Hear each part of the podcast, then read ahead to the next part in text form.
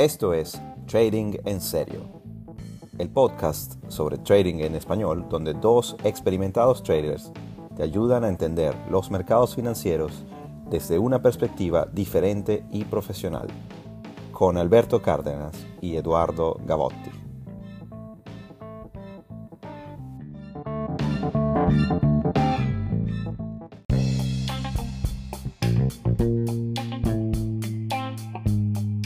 Trading en Serio es traído a todos ustedes gracias al patrocinio de nuestros socios comerciales. Si tienes una marca, producto o servicio y deseas anunciarlo en este espacio, comunícate con nosotros a través de nuestras redes sociales.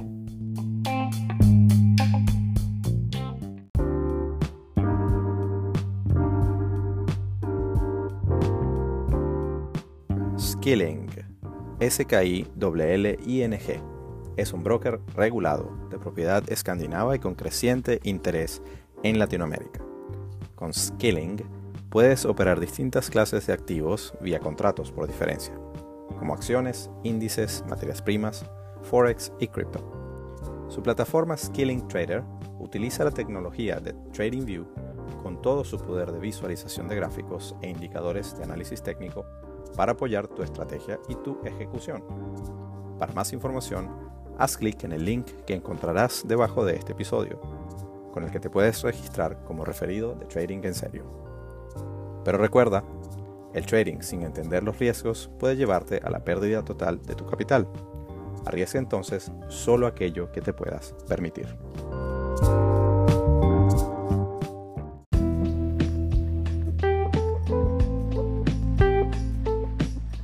Trading en serio llega a ustedes gracias a Safe Centro de Estudios en Inversión Financiera, tu opción para formarte con todo lo que tiene que ver con los mercados financieros globales, tanto en temas de inversión como en temas de trading de operativas de corto plazo. Puedes conseguirnos en Twitter en arroba safepro o en Instagram arroba safe.pro. Para mayor información puedes escribirnos a info arroba safe.pro. Safe Centro de Estudios en Inversión Financiera con la piel en el juego.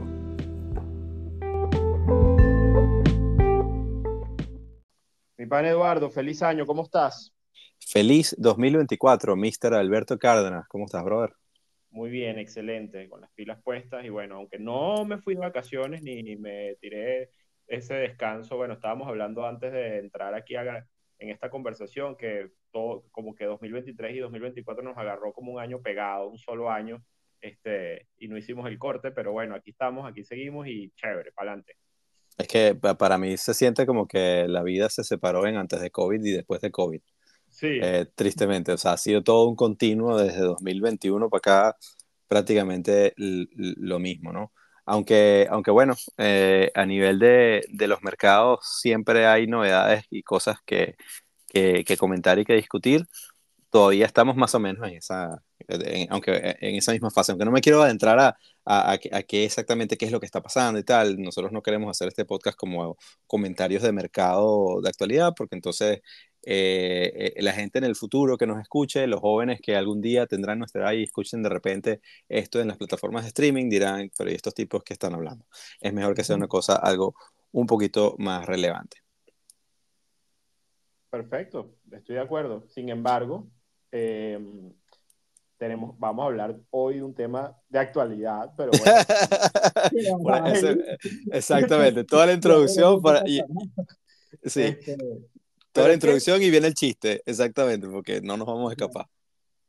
Bueno, tú sabes que ha habido, la verdad es que Eduardo me comentó otro, otro tema por ahí para hablar, pero yo este, creo que este es pertinente por un poco todo lo que ha venido ocurriendo. Además, está, creo que es interesante hablar de algunos conceptos. Eduardo también los maneja súper bien.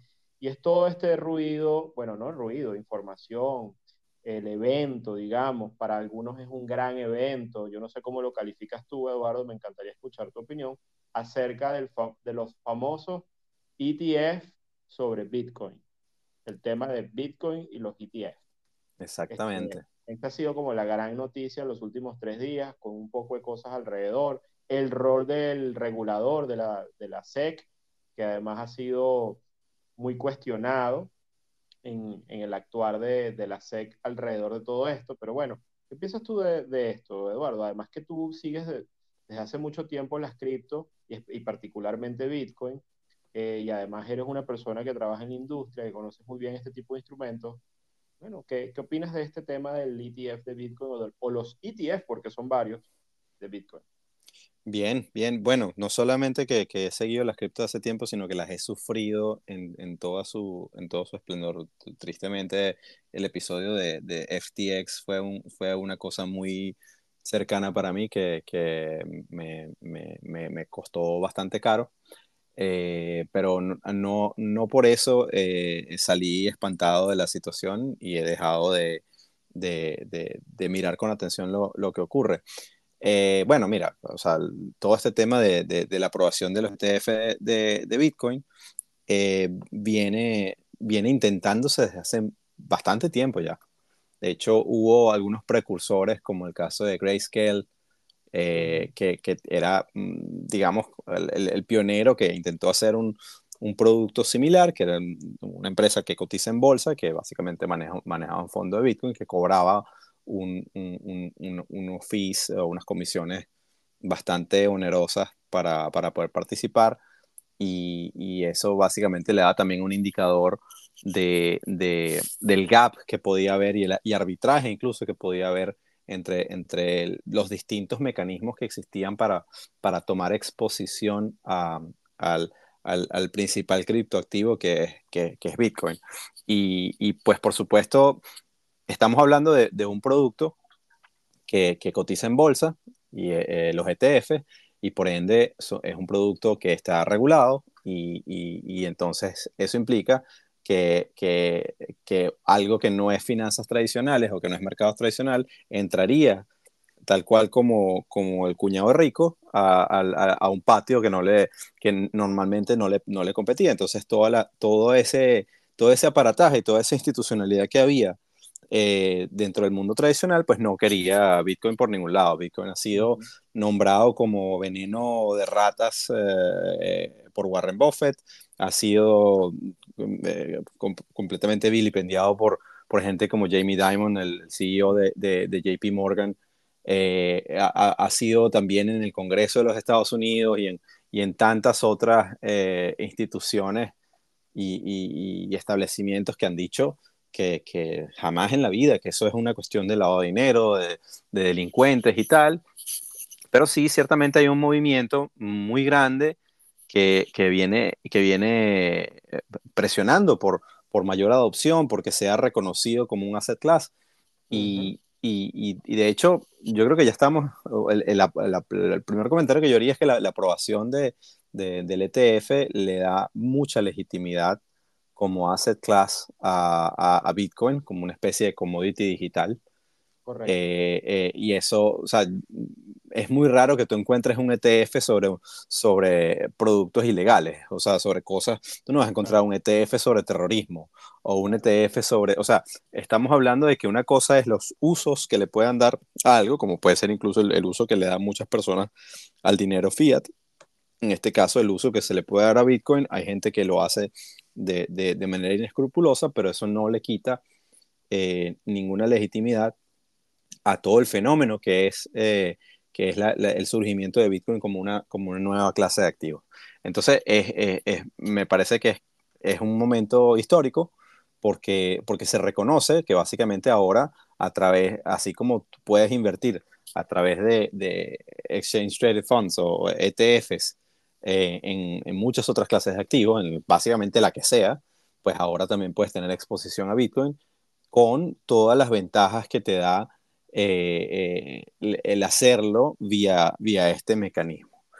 Eh, pero quizá hay, habrá mucha gente que nos escucha y me dice, bueno, pues todavía no entiendo qué se trata esto de, de los Exchange uh -huh. Traded Funds, qué son, cómo, cómo se... Nosotros creo que lo hemos mencionado en el pasado, quizá muy, muy a, a, abuelo de pájaro, pero sí de repente vale, vale unos, algunos comentarios sobre, sobre qué son. Y, y, y, bueno, yo, yo ahora, por supuesto, te pido, Alberto, que, que me ayudes con la, con la definición, porque tu, tu pedagogía y tu, tu, tu facilidad de, de, comunicar, pues de repente lo pone en términos más, más, más sencillos de lo que yo lo puedo hacer. Pero, pero efectivamente un, un, un Exchange Traded Fund se traduce como un, un, fondo que se cotiza en bolsa o que se negocia en bolsa. Entonces, tradicionalmente, eh, en el pasado existían fondos de inversión que eran privados, tenían un gestor y ese gestor o esa empresa que lo gestionaba decidía, bueno, yo voy a, invertir de esta manera, un fondo bien sea activo, que es que las decisiones las tomaba eh, eh, básicamente con, con, unanimidad el comité de, de inversiones o el, o el, o el, jefe de inversiones de ese fondo, el gestor de ese fondo, o un fondo pasivo que dice, bueno, yo simplemente voy a replicar, voy a buscar estructurar mi portafolio de forma tal que replique exactamente el, el, el andamiento o el, o el, o el performance de, de, algún índice de referencia o de algún conjunto de activos de referencia o de algún activo específico de referencia. Puede ser oro, puede ser metales o, energía, etcétera, ¿no? Entonces, ¿qué pasa? Que antes, cuando tú querías invertir en esos fondos, pues tenías que volverte cliente de ese fondo, había toda una debida diligencia que había que hacer, tenían que validarte como cliente y luego para tú eh, invertir en ese fondo, tú tenías que comprar unidades de ese, de ese, fondo. Entonces el fondo tenía que calcular bien, bueno, el fondo para el valor que tiene, el, lo se llama el NAV, el Net, Asset Value o el valor, o el valor eh, neto de los activos, eh, es tanto, entonces, bueno, la, la unidad de, que sería como que el, el, la cuota que tú estarías comprando como cliente de ese fondo, pues es un, monto X. Y, y, si yo quería invertir en 10 unidades, pues tenía que pagar tanto. Y todo eso contractualmente era muy engorroso. Entonces llegaron en algún momento y dijeron, bueno, pero vamos a hacer una cosa, vamos a registrar a ese fondo, que es una compañía, en la bolsa de valores, de forma tal que ya a mí no me interesa quién es el cliente, no me interesa nada la, bolsa de valores, el, exchange, se, encarga de, conectar a todos los compradores y a todos los vendedores. Entonces los compradores van, bien sea a través de los bancos, a través de los asset managers, a través de, las plataformas de inversión, etcétera, a presionar un botón, ese, ese dinero va a, un, a una cuenta de, de eh, conciliadora de, para, para, invertir en esos fondos y luego ocurre lo que se llama el settlement, que es básicamente la, conciliación de los fondos que van, eh, llegan al, al, al, a, esa compañía que maneja el fondo y, y, el gestor de fondo no se enteró quién lo compró, ni, ni simplemente recibió un montón de plata y dice, bueno, ahora tengo más plata, ahora tengo que colocar este dinero en, eh, de acuerdo a las reglas de, de, mi fondo para, para generar el performance que espero generar, bien sea replicar el performance de, de, de un índice o de un activo o eh, pues eh, ah, si, es un, si, es una, si es un fondo no pasivo, sino un fondo activo, pues hacer lo que me dé la gana de acuerdo a, a, mi estrategia como gestor de fondo. Entonces, eh, ahora evidentemente, pues no sé si, si, eso, si eso más o menos oscurece o, o, aclara la película, espero que la aclare un poco, pero básicamente lo, la ventaja es que eso le dio un acceso brutal a tantos y tantos eh, eh, eh, inversionistas, grupos inversionistas institucionales, retail, etcétera, a muy bajo costo, porque el hecho de no tener que lidiar con todo el aparataje, no digamos burocrático, pero sí de, complicado de, de, registro del cliente, documentación, validaciones, etcétera, pues te redujo los costos masivamente. Y entonces lo que hacen, lo que hacen estos tipos es que, y sobre todo cuando no tienes que tener mucha inteligencia, digamos, en, en, cuanto, sin quitarle mérito a los gestores de fondos ETF, sobre todo los que están replicando el performance de, un activo, lo que tienes que tener es sistemas y reglas claras, pues eh, como no estás cobrando por un performance que no estás generando tú, sino lo estás generando el mercado, lo que cobra es un pequeñito fee, un, pequeño, eh, una pequeña comisión anual que puede ir entre, entre 0,25% a, a 1% al año y eso, es, eso, eso mató eh, en buena medida a, las comisiones que pagaban o que cobraban los, eh, los fondos activos, que podía ser hasta 20% del, del performance si te, si te iba bien. El famoso 220, que era 2% de de gestión eh, eh, por mantenimiento anual y 20% por el, del performance cuando era positivo. y, luego entonces cuando, cuando hubo los periodos de, de, bull market eh, prolongadísimos, pues eh, estaba aquella famosa carta de, dentro del, del, reporte de, de Berkshire Hathaway de, Warren Buffett que le hizo una apuesta a, a, un amigo, decir, mira, este, tú puedes gestionar lo que tú quieras, te apuesto a que yo me compro, pongo 10 mil dólares en un fondo de estos ETF por 10 años y me va a ir mucho mejor que a ti.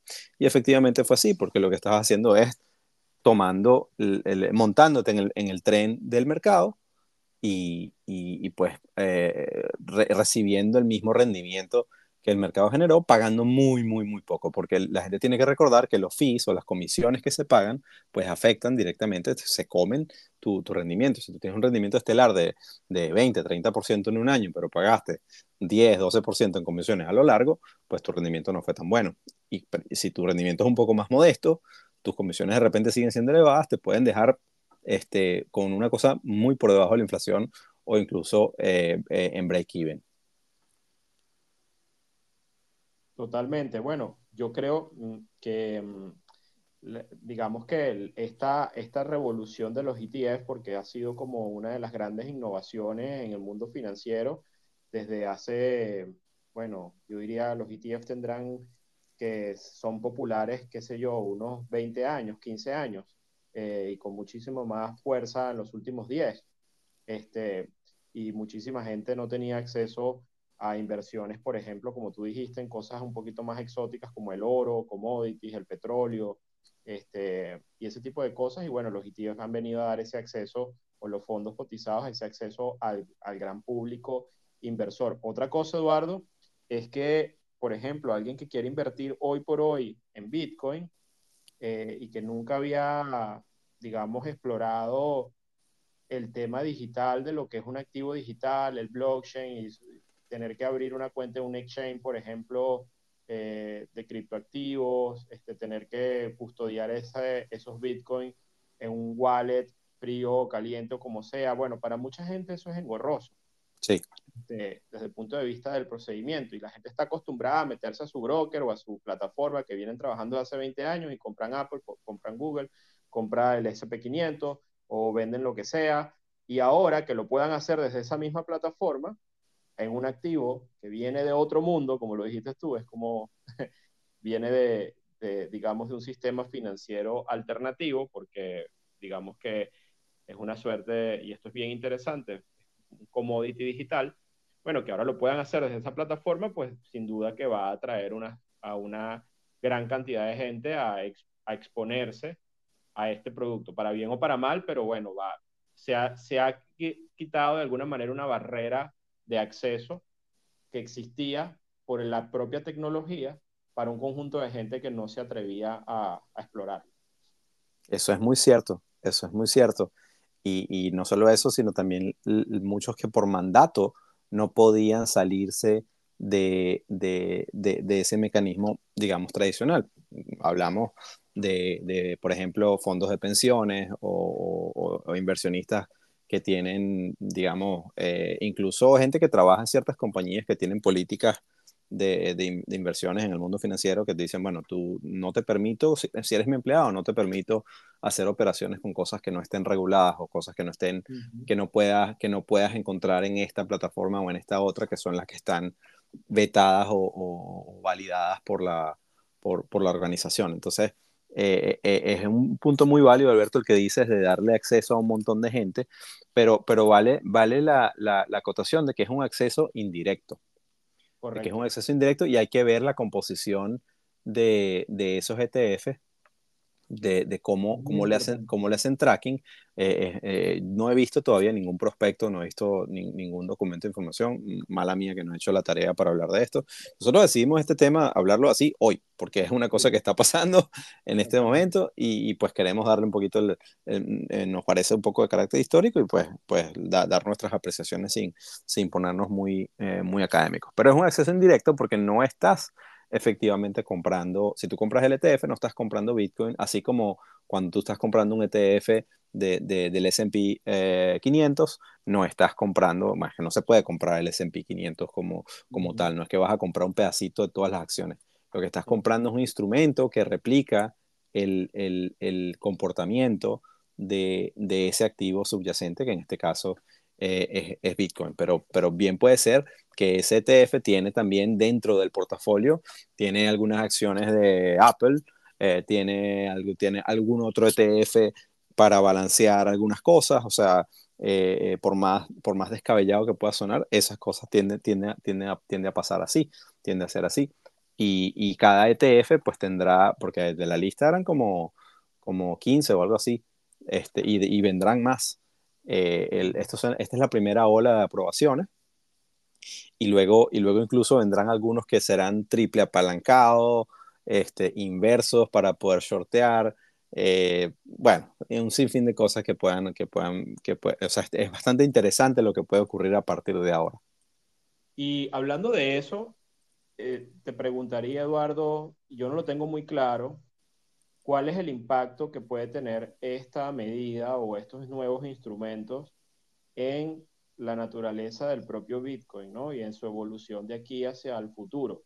Eh, entendiendo que, digamos que lo racional, lo que uno pensaría objetivamente, es que al, al abrirse esta posibilidad, pues va a haber una demanda, eh, se quitó una restricción de demanda y bueno, como dijiste, fondos institucionales o, o, una gran cantidad de público inversor que antes no podía comprar por las razones que fuesen, ahora pueden. Entonces, en teoría, se supone que va a entrar mayor capital o mayor um, eh, interés comprador hacia Bitcoin, porque los fondos al final tendrían que, si algún inversor que está en su plataforma de trading, que ve el ETF y dice, quiero comprar este ETF y así va ocurriendo, pues ese proceso de balanceo interno de esos fondos, ellos tienen que ir replicando, aumentando su capital en la medida en que va aumentando el interés. Lo mismo si va saliendo el interés, si van ocurriendo los outflows.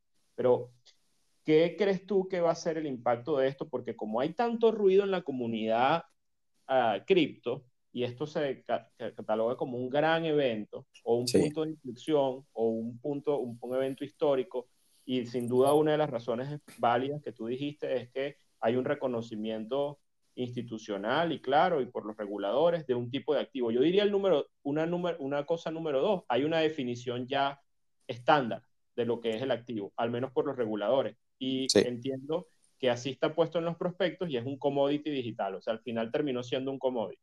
Exactamente. No es un, no es un security, no es una moneda, no es, o sea, es un commodity digital, lo cual es a, a, pesar, a pesar del, del, del, del, discurso un poquito antipático de, de Gensler de, de, decir, bueno, sí, lo probamos, pero eso no quiere decir que nos guste o que lo estemos pro, eh, promoviendo, etcétera, etcétera. Yo creo que eso, eso, no ha pasado con ningún otro, con ningún otro TF que se ha aprobado en la vida. Bien podían simplemente aprobarlo y ya está y dejar que la gente hiciera fiesta, pero hay mucho, hay mucho morbo de, de, de lado y lado. Y, y volviendo a, a, a, tu pregunta de, de, cuál puede ser el futuro, eh, a mí me causa mucha gracia, porque si tú le preguntas ahora, o si, si bueno, de repente quien nos escucha en el futuro eh, eh, buscará hacia atrás, y si ustedes buscan en la referencia, en las redes sociales o en donde sea que, que, que, que, que sea su fuente de información, qué pensaban los bitcoiners o los, o los, o los criptoentusiastas sobre, sobre este evento y cómo, cuál sería el futuro de eso, pues ya todos están diciendo que esto va a costar un millón de dólares y que mejor que cómprate todo lo que puedas porque el día de mañana ni siquiera vas a tener la necesidad de venderlo y todo lo demás. Sí, por ejemplo, eh, Cathy Woods dijo eh, que es una de las, eh, esta, la, la, empresa de Cathy Woods, o, sí, sí. es uno de los participantes, es uno de los que emitió un... un es uno de los emisores, tal cual, sí, sí. Uno, sí, sí y ella está diciendo que, bueno, ya tiene un target, bueno, se lo, se lo hemos escuchado hace tiempo, de conservador de 600 mil dólares en Bitcoin, pero que espera que llegue a un millón y medio antes del 2030. Lo acabo de leer. Este, un millón y medio de dólares antes del 2030. Interesante dejarlo aquí grabado porque, bueno, al final del día esto es historia y veremos qué, qué ocurrirá de aquí a allá. Mira, yo, yo, yo me eché, la, yo me, yo me eché la, la, la, la, vergüenza y la quemada de decir que, que Bitcoin podría costar a, a, final del 2020. ¿Cuánto fue que fue el, el, el, último bull market? Fue en 2021, ¿cierto? Eh, eh, y dije, bueno, podría llegar a costar eh, 120 eh, mil dólares. Y evidentemente se quedó por la mitad. Y, y, bueno, pero lo de Cathy Wood es una cosa que, que, ya, ya nos tiene acostumbrados. Ella, ella, ella es bastante, vamos a decir que es bastante optimista. Y en, y, en, y en, algún momento, pues a mí me gustaba mucho lo que ella estaba haciendo, pero obviamente era parte de todo el hype de, de, del bull market pasado y, y, de la burbuja, que no quiere decir que, que, que, haya muchas cosas de, en la parte de lo que hace su empresa desde el punto de vista de, del análisis de empresas de tecnología y cómo pueden ser eh, reflejar cambios de paradigmas y todo lo demás, pero ciertamente la tipa estaba pelada en ese momento, pues, y, no sé, mm, no voy a ser yo a decir que está equivocada en este momento, pero vamos, que cualquier predicción que tú hagas, más allá de, más allá de dos meses para allá, nadie sabe qué puede pasar.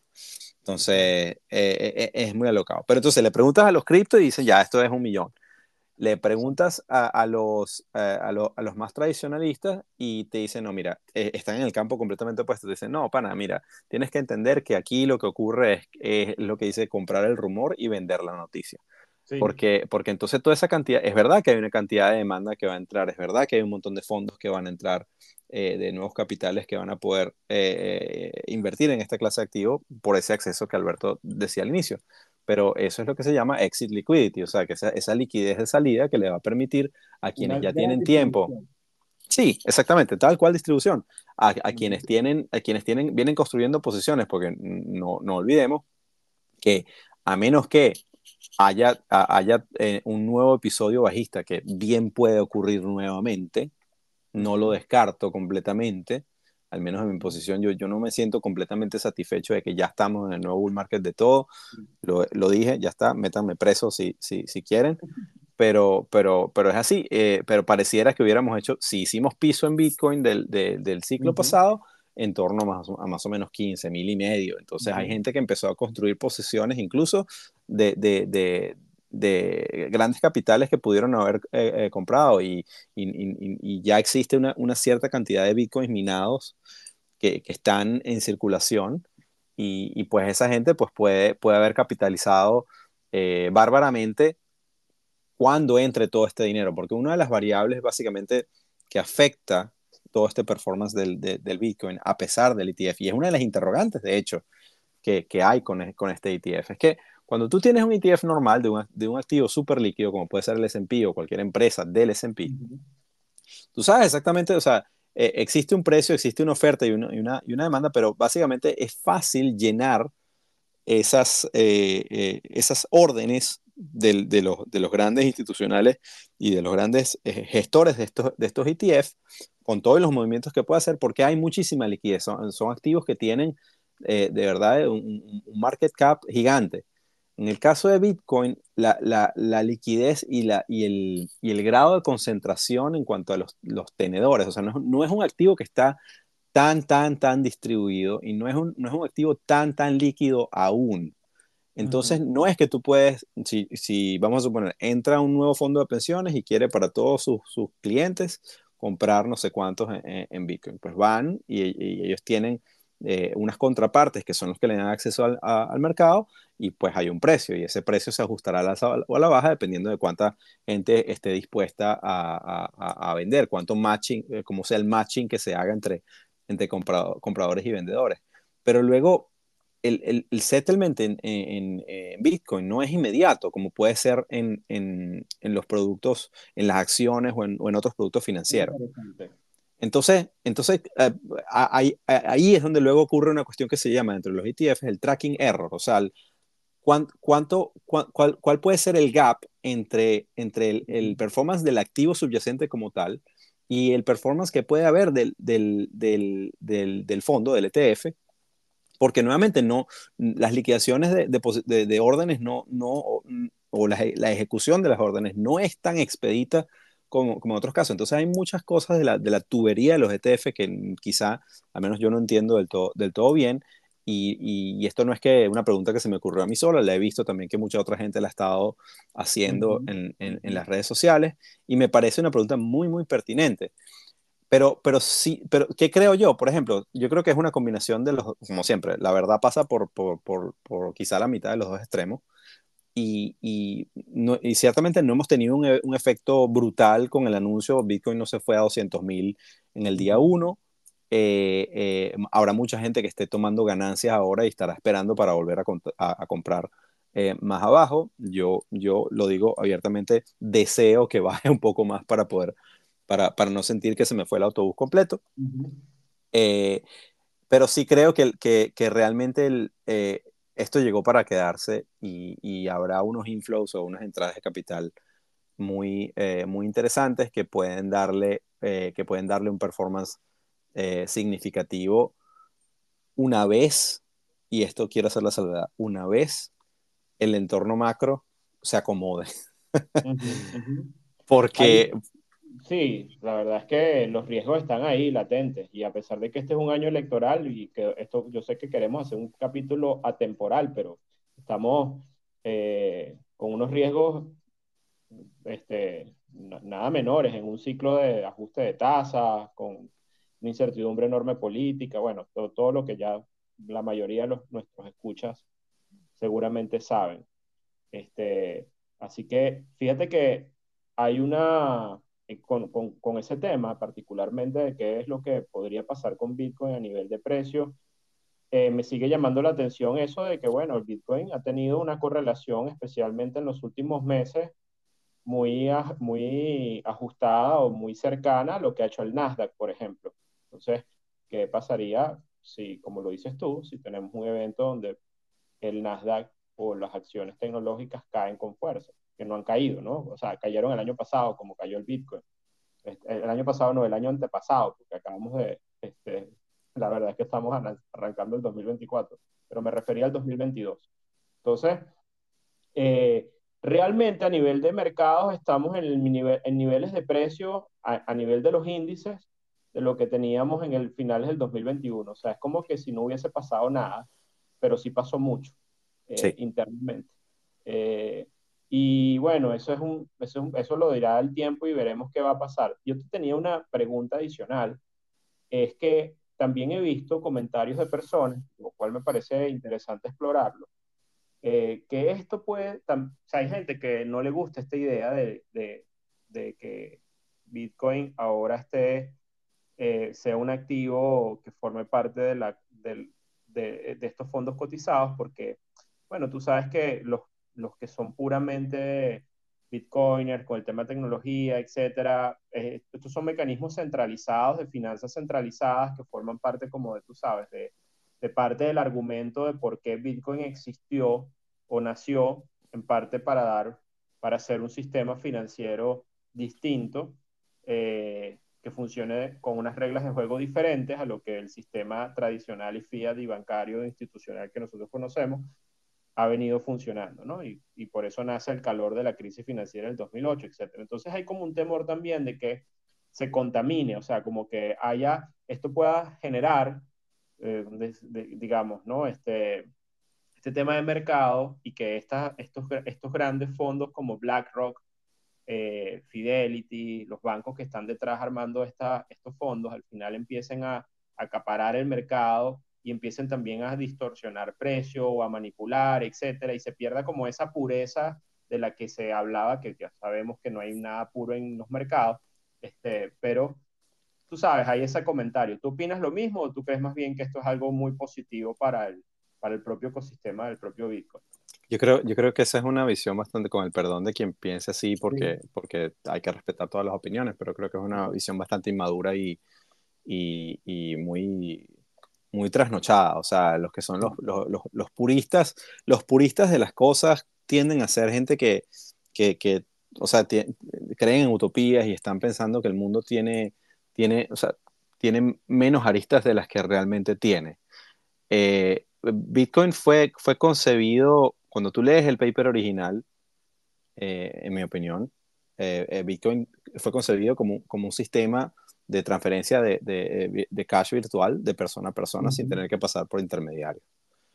el hecho de que haya un producto financiero que le permite a la gente especular con el precio, eso está completamente, o sea, yo creo que, no sé, yo no, yo no, no sé qué pensaría el, el, conglomerado Satoshi Nakamoto o la persona Satoshi Nakamoto, si existe o si existió o quien sea esté detrás de eso, si le importará o no le importará. Yo creo que si le importara, de repente hubiera salido ya a la luz a decir, no, mira, esto no es lo, eh, para esto, cierren todo porque esto no fue lo que, lo que nosotros queríamos. O sea, esto lo, lo crearon y lo dejaron allí y, y, pues pues el mundo decide qué va a hacer de eso o no. Entonces, eh, yo creo que es positivo, eh, porque ciertamente estamos hablando, tal cual lo decías, el acceso que le das a gente que no, o sea, este es un tema complicado, tener que crearte tu billetera, tu wallet, eh, con tu, con tu código de seguridad que tienes que, tienes que tatuártelo en algún sitio, tienes, o sea, y, idealmente tienes que resguardar tus bitcoins tú mismo, no utilizar un intermediario, no custodiarlo con un exchange, porque luego te pasa lo que, lo, que, lo que pasó con, con tantos que, que, son hackeados o que quiebran, etcétera, y, y, entonces si no son tus llaves, no son tus Bitcoin. Eh, o sea, eso, eso puede ser fácil, de, fácil aprendizaje para una persona eh, de una generación que está naciente, que está entrando ahora al, al, mundo real, pero, pero una persona que tiene, yo que sé, 65 años, con todo el respeto de las personas que son bastante ávidas de, de, de, de tecnología, este, no, no es fácil, en el promedio no vas a encontrar a alguien que entienda de eso y que lo haga eh, de, forma, de forma muy eficiente. Entonces, eh, es una oportunidad de, nuevamente, hay un asset class que no desapareció, no se fue a cero, no lo mataron los gobiernos, no lo mataron los bancos centrales. Ahora, ahora cualquiera puede participar, bien sea a través de su asesor, a través de, eh, de, un, de, un, de, un, de, un, fondo, de un, yo qué sé, robo-advisor.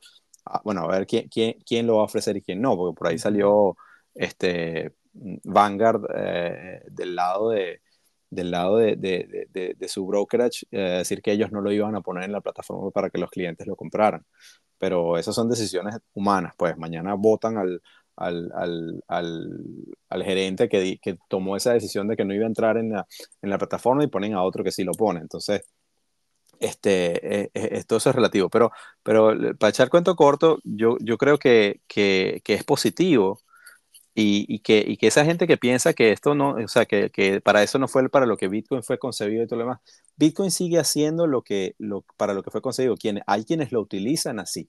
Todavía tienes toda la historia de El Salvador, por ahí escuché que, que Honduras se está sumando y, y, van, a, van a tomar un pueblo dentro del país, un pueblo piloto en el que van incluso a establecer los precios en Bitcoin, que es cosa que ni siquiera en El Salvador ocurre. Porque una cosa es utilizarlo como moneda, pero los precios de referencia son en dólares o en la moneda local o lo que fuere. En este caso, ah, estuve leyendo que va a haber un, proyecto piloto en un, pueblito, decir, bueno, no, los precios se van a formar en Bitcoin. Eso, eso para los que son economistas o para los que son curiosos, va a ser muy, muy interesante de, de, de, mirar, de ver cómo, cómo, cómo termina eso. Eh, me suena un poquito raro, pero, pero bueno, ahí está. Eh, no, no, no lo van a hacer quizá a nivel nacional. Em, ¿qué, qué, o sea, ¿qué, ¿qué, puede pasar eh, con, con, toda esa gente que no, mira, es muy sencillo, no te gusta el ETF, no lo compres. Y es lo mismo que a los que no les gusta Bitcoin, pues no lo compres.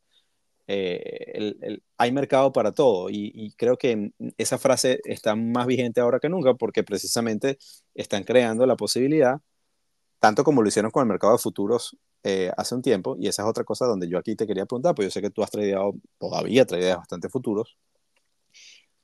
Con, o sea, ¿cuál es tu opinión con respecto a eso? Porque cuando, cuando apareció el mercado de futuros hubo más o menos la misma narrativa, de que no, bueno, sí, esto va a ayudar porque los institucionales ahora pueden tener exposición, y lo que hicieron fue crear un mecanismo donde la gente podía shortear Bitcoin a muerte, y, eso, y eso le dio una dinámica muy interesante porque había incluso uh, todo el funding, que, el fondeo que tú podías cobrar cuando, cuando, cuando, cuando las tasas, cuando, el interés abierto que había era, era muy elevado. O sea, tú podías recibir dinero por todo, por todo el, el, el, overnight que existía que tú, podías, que tú podías cobrar, que tú podías capturar. Entonces eso marcaba un poquito la dinámica, daba incentivos para shortear cuando tú tenías la posibilidad de, que te pagaran por, por mantener posiciones cortas en Bitcoin. Eh, no sé qué opinas tú al respecto, si esto, esto tiene alguna posibilidad de, de, de, de lo mismo o, o, es completamente diferente. Bueno, sí, yo creo que eh, es interesante ver, hay que ver la naturaleza de los, también de los fondos que se están creando. Entiendo que la gran mayoría o la mayoría son ETF spot, o sea, que en principio son fondos que van a comprar el, el Bitcoin como tal y custodiar y bueno, emitir estas acciones para que la gente los compre, pero sin duda que esto es construir mercado. O sea, Eh, aquí se está ampliando otra, otra ala importante por el tema del que hablamos, de acceso, etcétera, y bueno, ahora van a poder nuevos jugadores, jugadores más sofisticados, gente con más jugar en ambos sentidos también. O sea, sí. Eh, eh, entonces aquí, bueno, hemos visto cómo han ocurrido en el pasado en otros, en, en otros eventos históricos con otros activos, no estoy hablando de Bitcoin, porque Bitcoin apenas estamos viendo este capítulo ahora, pero hemos visto cómo ha habido, por ejemplo, mucha expectativa cuando sale un fondo nuevo que tiene un conjunto de, de activos dentro y que puede haber muchísima esperanza positiva en términos de precio por el efecto y al final termina pasando lo contrario. Ojo con esto. Este, como las PAC. Sí, exactamente. Eh, eh, lo tenía en la cabeza esa, ese episodio de los famosos SPACs. Este, de los infames SPACs. Sí. Este, y, pero bueno, también ha pasado con otros productos. Pero yo sigo Acuérdense que, bueno, Bitcoin para mí, en mi, en mi definición, y este, este evento me gusta mucho porque eh, a mí en lo particular me confirma la, la definición que yo mismo propia venía trabajando con Bitcoin, que así yo lo veo como un commodity.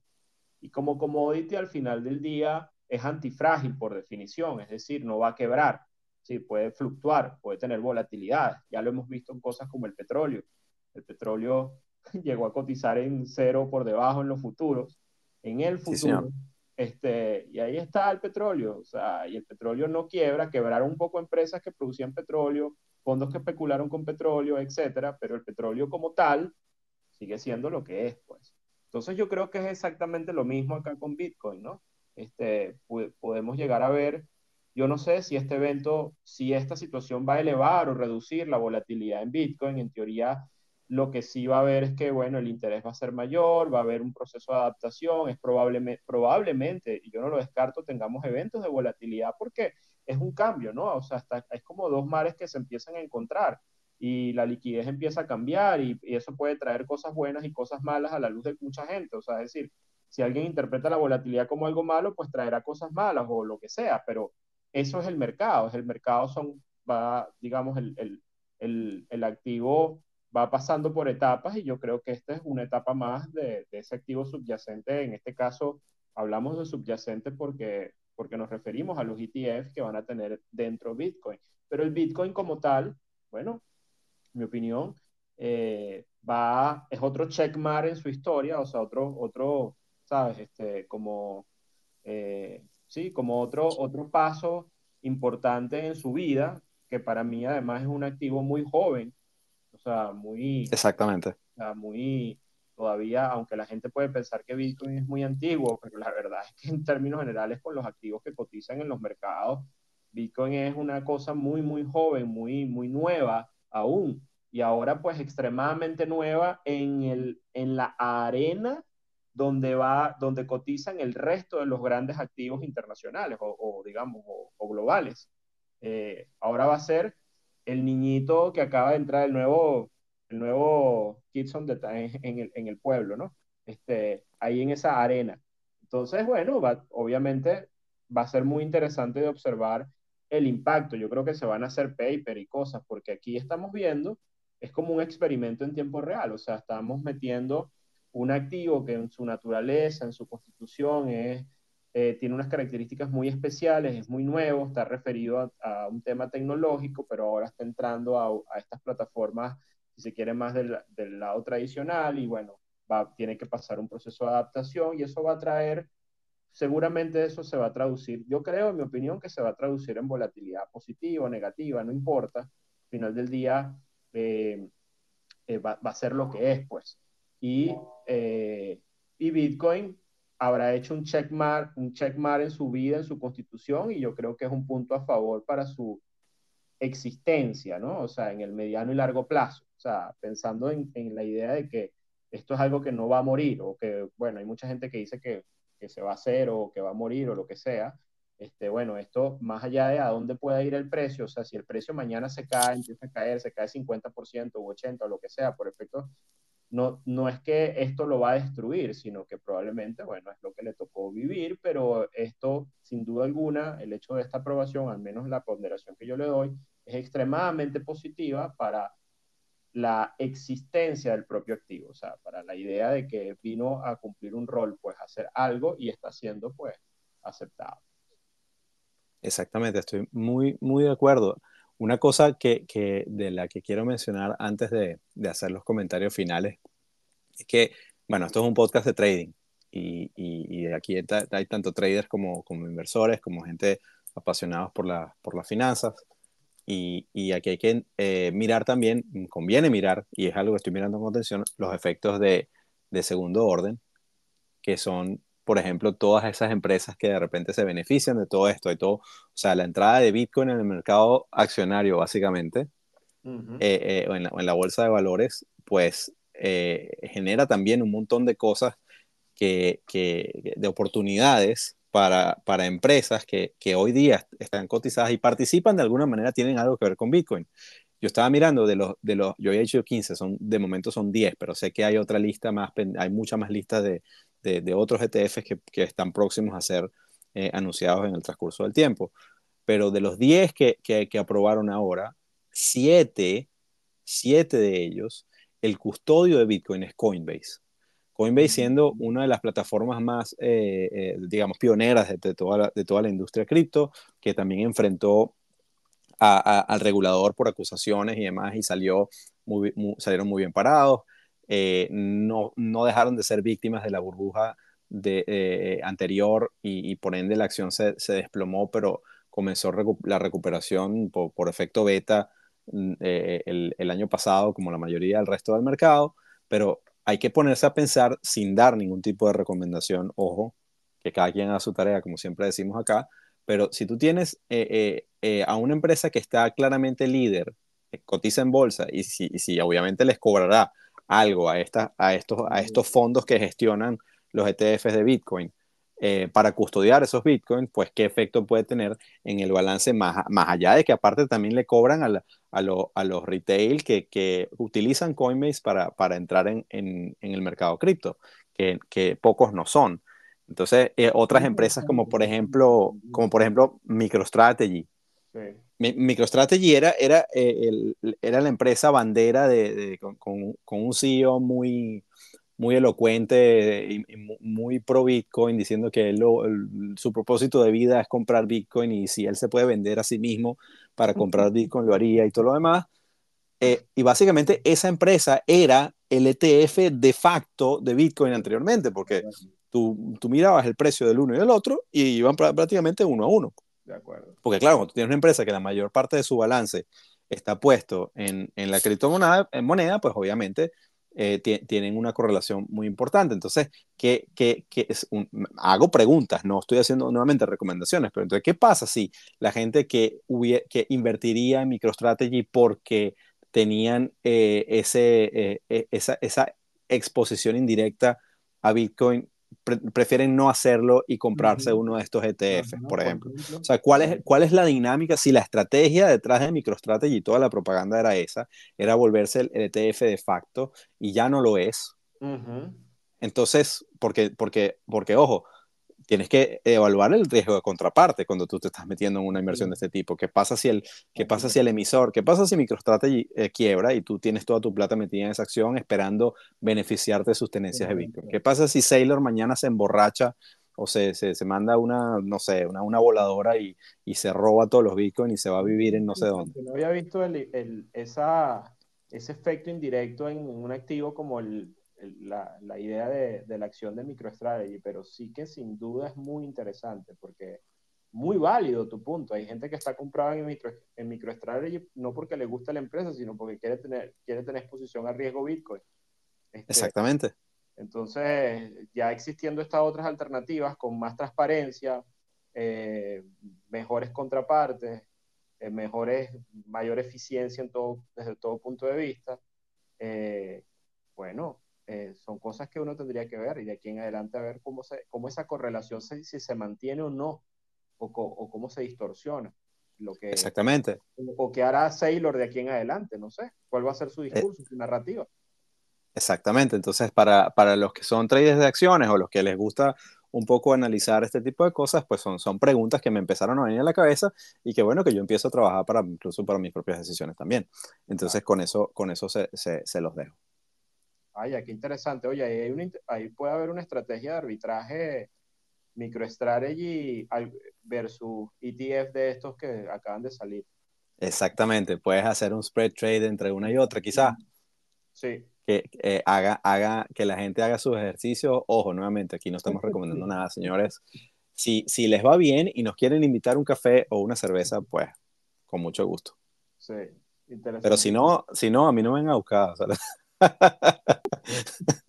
no me hago responsable. Ay, Alberto, este fue un episodio muy, muy, muy grato. Eh, yo no, no, sé si tú quieres, tienes algún comentario de cierre. Yo, yo satisfecho, nuevamente no. Para los morbosos, no, no me voy a poner otra vez como la vez pasada a dar eh, previsiones de, de lo que espero de cuál es el precio de Bitcoin, porque no tengo, no tengo idea. ¿Creo que va a ser positivo? Sí, yo creo que va a ser, eh, que va a ser positivo, pero, pero no nada en los mercados sube en línea recta o, se cae para más nunca volver en, estos, en, estos casos, ¿no? Eh, como ha dicho Alberto, en los activos que son, que son antifrágiles. No, obviamente si fuese una compañía, ya obviamente que sí hay casos que desaparecen para más nunca volver, pero en este caso no. Entonces yo creo que, que eh, es, una, es, una, es un cumpleaños de Bitcoin interesante. Es, un, es un signo de, de, de maduración de, la industria y, bueno, es, parte de la historia financiera ahora lo que, estamos, lo que estamos viviendo. Totalmente. Creo que ese es el mejor cierre, parte de la historia financiera. Estamos viendo historia en tiempo real y bueno, creo que este va a ser un año muy interesante. Tomamos, yo tengo el cuaderno y papel y lápiz ahí para ojos abiertos y observar qué es lo que ocurrirá con este activo en las próximas semanas y meses y años. Eh, pero sin duda que es otro capítulo interesante que nos va a traer, no tengo la menor duda, muchos aprendizajes, porque ojo, hoy es Bitcoin, pero no sabemos qué tipo de activo nuevo va a surgir en el tiempo y este aprendizaje puede ser valioso, entenderlo. Este, Exactamente. Entender estas cosas, ¿no? Entonces, bueno, nada, Eduardo, ha sido un gustazo como siempre. Eh, creo que bastante chévere esta actualización con el tema Bitcoin. Bueno, nos escuchamos y nos hablamos para el próximo episodio. Exactamente, my friend. Muchas gracias y hasta la próxima. Saludos a todos. Un abrazote. Chao, chao.